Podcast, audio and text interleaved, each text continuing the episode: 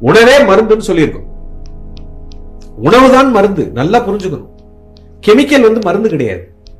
ஒரு உணவு இருக்கு நல்லா பாருங்க. ஒரு உணவு இருக்கு. இந்த உணவை வந்து இப்ப நீங்க இப்ப நான் உணவை சாப்பிட்டேன். உணவுக்கும் மருந்துக்கும் உள்ள வித்தியாசம் தெரியுங்களா? நம்மளுடைய ஆல்டர்னேட்டிவ் இந்தியன் மெடிசன்ல உணவுக்கும் மருந்துக்கும் உள்ள வித்தியாசம் நல்லா புரிஞ்சுக்கோங்க ஒரு உணவு இருக்கு இன்னைக்கு நான் சாப்பிட்றேன். இதனால எனக்கு வந்து நூறு யூனிட் எனர்ஜி வருது. ஒரு மெடிசன்ங்கிறது அது வந்து என்னன்னா வீரியப்படுத்தப்பட்ட உணவு தான் மெடிசன் நல்லா புரிஞ்சுக்கணும் உணவை நீங்க அப்படியே கம்ப்ரஸ் பண்ணி அதோட சக்தியை அப்படியே அடக்கி இத்தினோண்டு பாட்டில்ல கொண்டு வந்துட்டீங்க. இப்போ ஒரு டம்ளர்ல ஒரு ஜூஸ் குடிக்கிறீங்க. இது வந்து உணவு. இந்த ஒரு டம்ளர்ல ஜூஸ்ல இருக்கக்கூடிய அத்தனை சத்தையும் ஒரு சொட்டுக்குள்ள கொண்டு வந்துட்டீங்கன்னா இதுதான் மருந்து. இதுதான் பாரம்பரிய வைத்தியம். ஏன்னா இப்ப நீ வந்து அபாயத்துல இருக்கிற.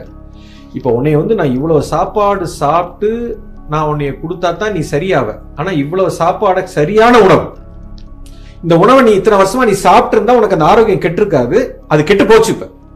இப்ப இவ்வளவு சக்தியை நான் வந்து உன்னைய சாப்பிட வச்சு வெளியெடுக்கிறதுக்குள்ள நீ செத்து போயிருவ நீ தாங்க மாட்ட. அதனால இவ்வளவு சாப்பாட்டில் இருக்கிற சத்தை பூரா நான் அப்படியே கம்ப்ரஸ் பண்ணி ஒரு சொட்டுல கொண்டு வந்து அடைச்சி வச்சிருக்கிறேன். இதுதான் மருந்து.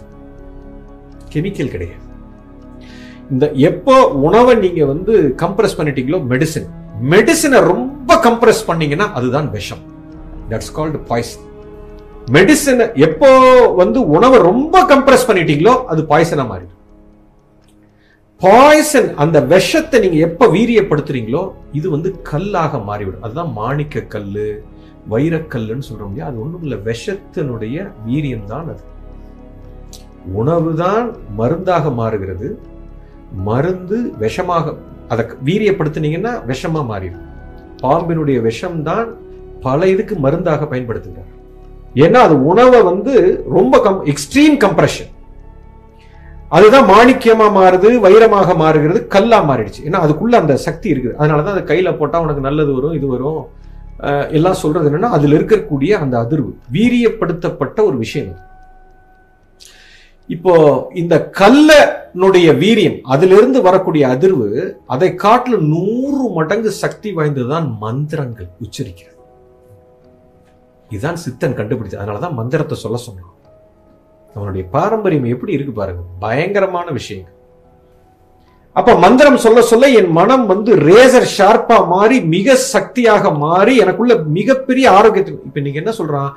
நூத்துக்கு தொண்ணூத்தி ஒன்பது சதவீத நோய்க்கு காரணம் மைண்டு தான் சொல்றான். முடிஞ்சு போச்சா அப்ப? அப்ப உணவை வச்சு சரி பண்றதை விட மந்திரத்தை வச்சு சரி பண்றது ஆயிரம் மடங்கு சக்தி வாய்ந்தது. மைண்டு அதுக்குதான் மந்திரம். சரி மந்திரத்தை நான் உச்சரிக்க உச்சரிக்க உச்சரிக்க இந்த மனம் நேர்த்தியாக ஒரு நிலையில மனமற்ற நிலைக்கு போகுது. மனம் தாண்டிய நிலை. அதைத்தான் தியானம் என்று சொல்கிறோம்.